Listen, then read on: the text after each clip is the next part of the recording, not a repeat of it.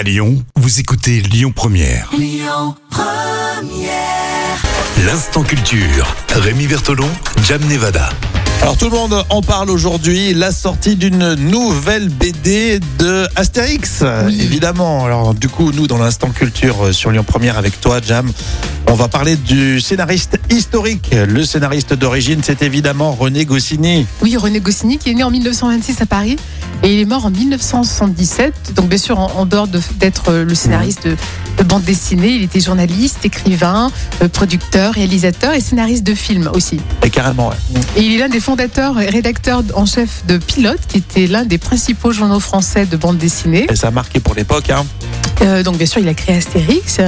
Euh, il a aussi créé Is No Good avec euh, Jean Tabary. Et... Moins fan, hein. Oui, moins fan. C'est un délire un peu particulier, ouais. Et puis il y avait aussi le petit Nicolas, le personnage qui a été créé et dessiné par Jean-Jacques Sempé. On parle toujours maintenant aux enfants avec et les sorties oui. cinéma encore, hein, qui inspirent énormément, hein.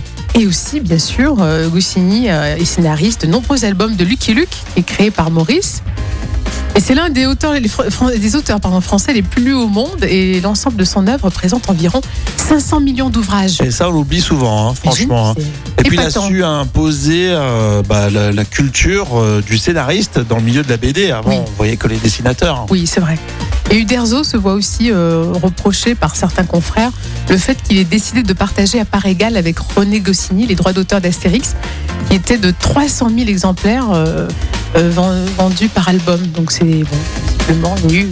Ah ouais, d'accord. Petit conflit. Il y a eu, non, il y a eu un, un intérêt commun et c'est, oui. et c'est très bien. Voilà, donc René Goscinny, justement, Uderzo en parlait. Euh, Hier, regardez et écoutez tout ça en podcast sur lyon première point f r. C'était pour marquer le coup avec une nouvelle B D Astérix qui sort. Ça reste toujours un événement en librairie notamment. Euh, et puis voilà, donc lyon première point f r et puis votre plateforme de podcast préférée pour réécouter tout ça. Nous on continue avec les infos dans un instant sur Lyon Première.